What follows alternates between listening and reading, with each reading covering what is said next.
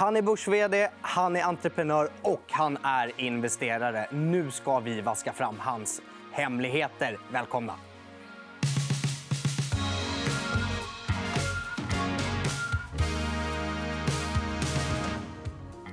Ja, då säger jag välkommen till Ludvig Pettersson som eh, kanske framförallt är vd på Saveland. Stort tack. Kul att vara här. Och grundare också. Du startade bolaget eh, när du var 23 år. Det är väldigt tidigt att starta bolag. Ja, jag började, startade faktiskt mitt första när jag var 11. Så jag har, har, några år till under bältet. Men absolut, 23 är fortfarande tidigt. Ja, verkligen. Eh, och vi ska sortera upp det här lite. För då förutom att du är vd på Saveland som du själv har grundat och tagit till börsen så är du också investerare. Vad ser du dig mest som? Är det entreprenör, är det vd eller är det investerare? Ja, men egentligen skulle jag säga att man är investerare i allt du gör. Du väljer att investera din tid i någonting och prioritera någonting annat. Så jag skulle säga nog investerare liksom i första hand om man, om man hoppar upp några nivåer. Men annars är entreprenör. Att, att det här med att driva något bolag under förvaltning som inte växer, det kommer inte vara min melodi. Nej, då får man hitta en annan vd. Exakt. Mm. Men där är vi inte än på några år, vill jag tillägga. Eh, för att stanna vid investeringarna så tar vi mer om Saveland sen. Mm. Eh, du har ju investerat i fler bolag än bara Saveland. Hur ser ditt intresse för investeringar ut? Det är stort, men som alla andra så har jag 24 timmar på dygnet. Även fast man ibland tror att man har mer när man tackar ja till vissa projekt. Men så det är fortfarande stort, men jag har inte riktigt den tiden att lägga som jag vill. Så att jag har en väldigt koncentrerad portfölj istället och eh, en hel del onoterat eh, på, på sidan av också. Har du mer eh, onoterat än noterat? eller hur är den fördelningen? I innehav så är det fem noterade och kanske tolv onoterade. Och I kronor och ören så är den... Det beror på om man räknar med saven eller inte. Men tar jag bort saven så är den onoterade betydligt större. Ehm, och jag tänkte fråga dig vad du har gjort för typer av affärer. Eh, och det begriper jag mer av nu. Men kan du ge några exempel på affärer som du har gjort eller bolag som du har investerat i? Eh, på noterade så Catella, eh, Intervac, som många andra.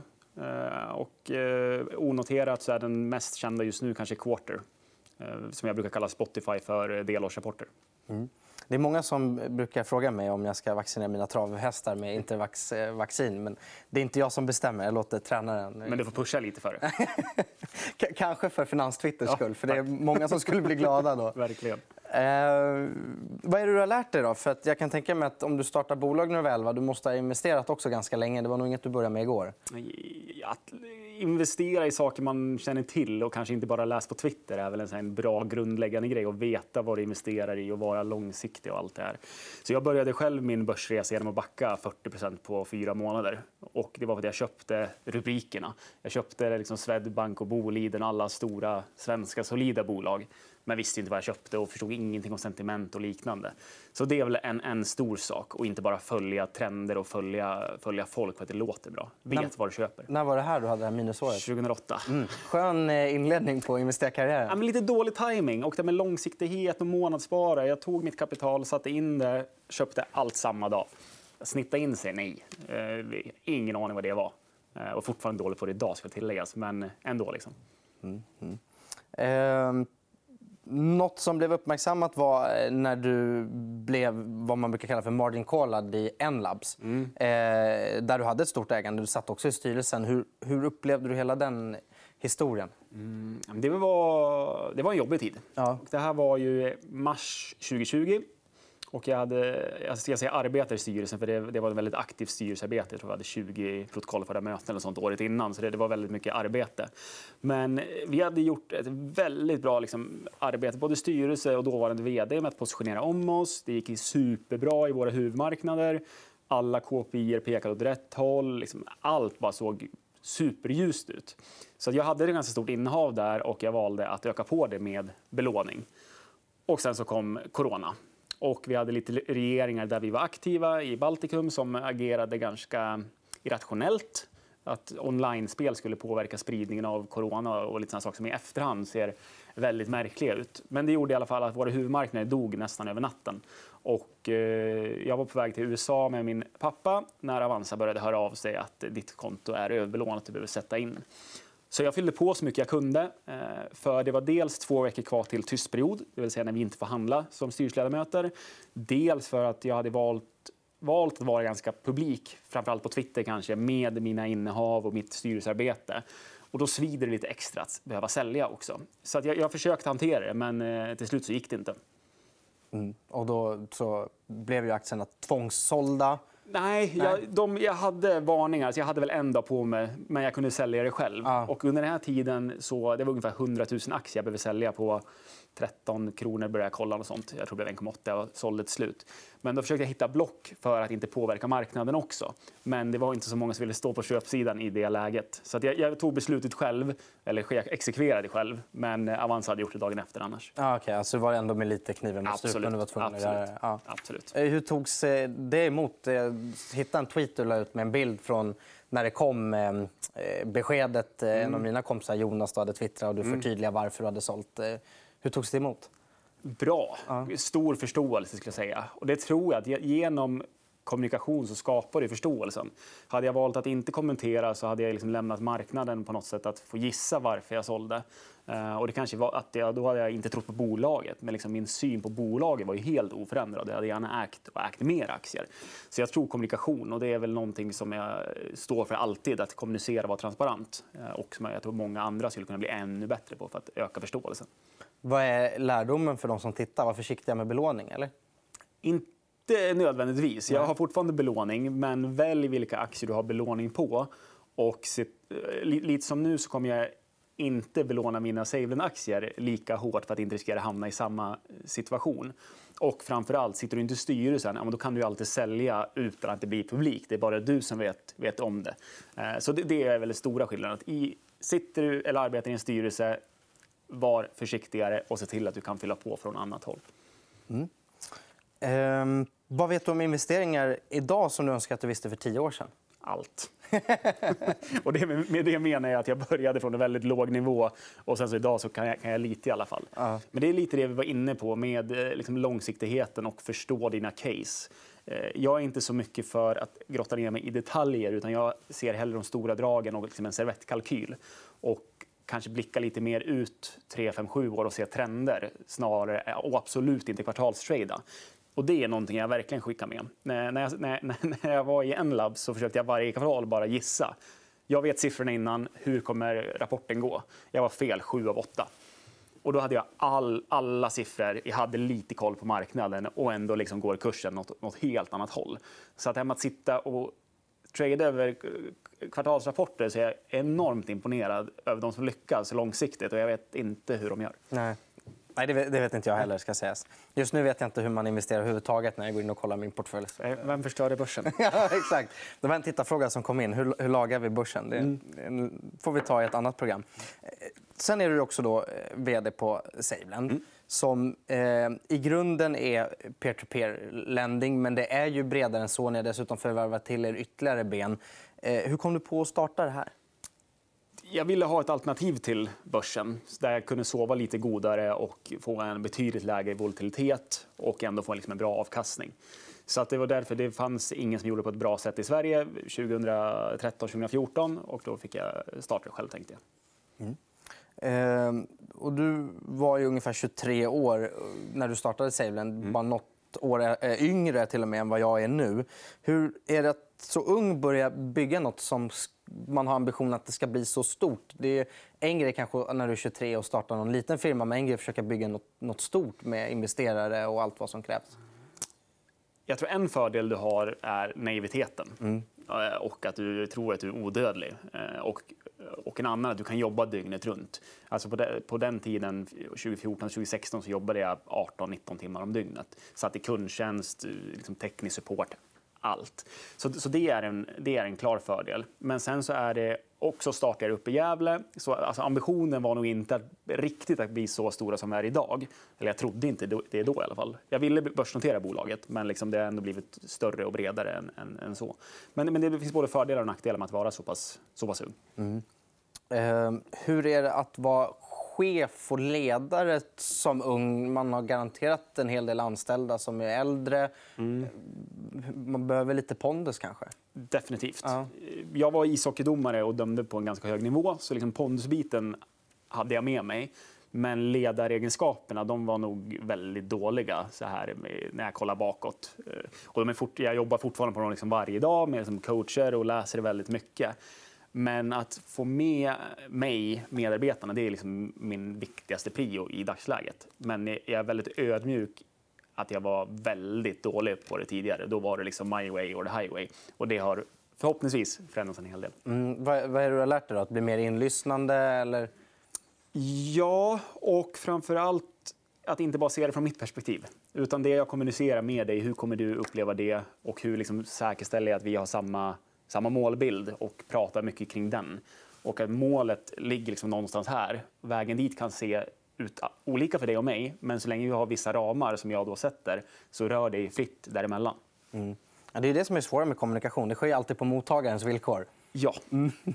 Det är faktiskt ett väldigt bra citat. Ja. Mm. Eh, var, nu tänkte jag nästan fråga, var det en självklarhet att notera bolaget? Men det förstod jag nästan på det tidigare svar ja. att det var. Men eh, det har varit en målsättning från start att hela tiden lägga en väg för att notera ja. bolaget. Varför då? Vi ser en väldigt tydlig koppling mellan våra investerare på plattformen. Vi är en sparplattform för krediter och många av dem vill också vara aktieägare. Och vi har en stor korrelation mellan dem. Så förutom det så också vi har en Europa-expansion framför oss och att då vara noterade och kunna liksom piggybacka och luta sig tillbaka på det när det kommer till trovärdigheten när du ska in på en ny marknad är otroligt viktigt. Och sen har jag alltid trott att vi ska vara förvärvsdrivna och då vill jag ha en marknad som säger aktier att, att ha som en valuta. För två onoterade bolag att komma överens, det är väldigt svårt. Mm, men märker du det att om du pratar med eh, folk i andra länder att kunna säga att vi är noterade mm. på Stockholmsbörsen, det gör en skillnad i vad man får för trovärdighet? Precis, på, på First North. Men ja, ja. Eh, det, det gör en enorm skillnad. Och att du bara har delårsrapporter tillgängliga. Eh, vi har valt att ha dem på engelska för att alltid kunna skicka över det, årsredovisningar. Det, det, första intryck är viktigt och även i sådana här due diligence-processer. Om det är så en investerare som vill till plattformen eller någon samarbetspartner vi har. Så absolut. Skulle du vilja ta steget sen från First North till Stockholmsbörsen? Absolut. Mm. Ehm, är noteringen öppningen mot din exit eller ser du tio år till framför dig? Liksom, är du klar nu när det är noterat? Och det, eller? Nej, inte på långa vägar. Det är, det är, nu det börjar bli roligt på riktigt. Vi har liksom ett grymt team på plats som alla eh, springer väldigt, väldigt fort. Så det, är nu det börjar hända någonting. Det är nu vi ska få utväxling för allting vi har byggt. Jag har sagt i fyra år att varje år är så ett uppbyggnadsår. Men efterhand bara så här, ja, vi kan bygga lite till. Men nu är vi där med liksom två tekniska plattformar som skalar. Eh, jag brukar säga att bussen är full nu. Liksom, våra medarbetare, det är samma vi ska ha om vi, när vi omsätter tre gånger så mycket. Så att, nej, det är nu det roliga börjar. Ja. Eh, och mitt i all glädje över att vara nynoterad så fick du en cancerdiagnos. Det också. Eh, hur har den resan varit? Det finns väl aldrig bra timing, men den är exceptionellt olycklig. Ja, vi noterades 9 eh, juni förra året. Ja. Jag fick diagnosen 11 eller 12 juli. Eh, jag gick egentligen till läkaren för jag hade lite ont i magen. Så jag tror jag hade en sträckning eller något liknande. Liksom. Eh, och sen så fick jag då, första diagnosen var att jag hade skelettcancer, eller misstänkt. Dagen efter fick jag testikelcancer-diagnosen, vilket är en mycket bättre prognos. Så det finns väl aldrig något bra tillfälle att få det. Men hade jag fått det för två år sedan så hade Savelin varit i ett mycket sämre läge. Nu har jag kunnat gjort mina behandlingar som jag är klar med eh, för nu och liksom nu är det bara att hoppas att det inte kommer tillbaka.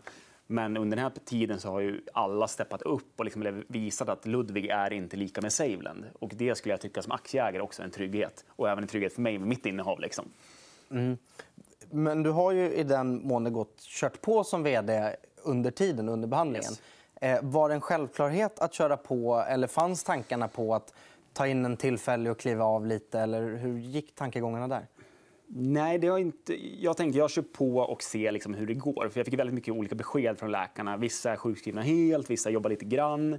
Så jag tror att jag har varit borta 15 arbetsdagar kanske från jobbet sen i, i juli förra, förra året. Det har liksom varit semester när det var, var som tuffast med de behandlingarna. Så att, nej, jag var så pass trygg i, vårt, liksom, eller i mitt ledningsteam att de kör på och jag gör ingenting operativt längre. Utan det, det som har tagit lite stryk det är vissa kommunikationsdelar, investerarträffar. Men det har också varit corona. Så att på sätt och vis har det varit ganska bra tillfälle om jag nu ska välja någon, någon period och tackla den här skiten. Mm. Ja, men jag kan tänka mig att till exempel att komma till såna här ställen har blivit lite bortprioriterat i ett sånt läge. Precis. Ja. Ehm, men hur mår du idag? Då? Idag mår jag superbra. Ja. Så att, eh, nu är jag klar med behandlingarna sen en tid tillbaka och jag är förvisso supersvag eh, och liksom försöker hitta tillbaka till gymmet och de här rutinerna. Eh, men jag har ju aldrig gjort så stora framsteg vecka till vecka som jag gör på gymmet just nu. Sen bara går det till en viss punkt såklart. Nej, men super, superkul att liksom vara tillbaka på kontoret, kunna träffa människor igen och bara allmänt jobba. Det är det som ger mig mycket, eh, mycket energi. Mm. Um...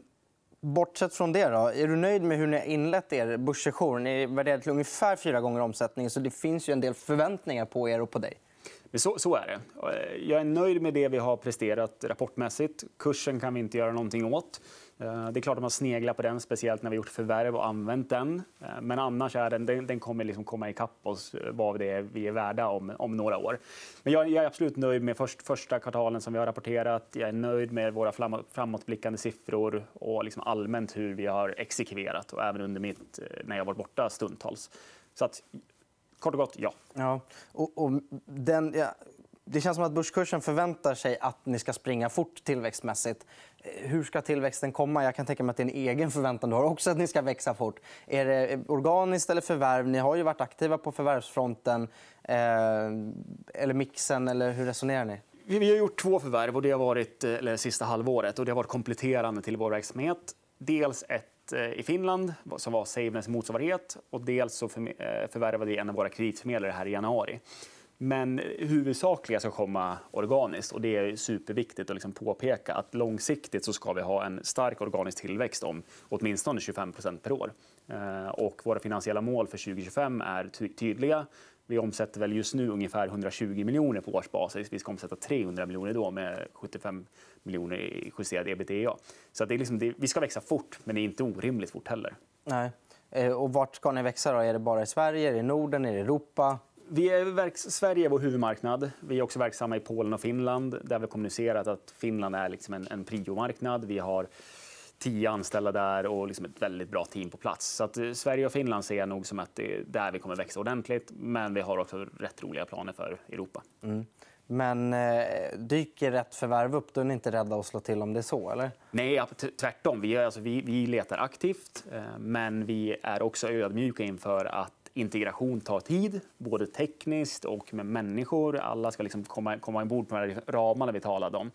Så att det, det, teamet ska mäkta med också. Eh, men vi har mandat från årsstämman att emittera aktier vid behov. Vi har en bra kassaposition.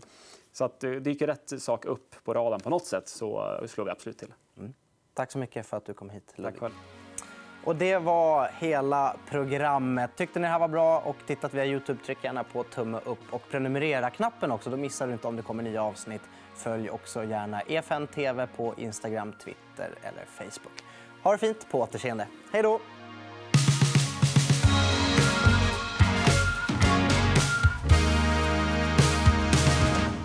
Du har lyssnat på EFN Marknad, en podd av EFN Ekonomikanalen. Mer om ekonomi och aktier finns på efn.se.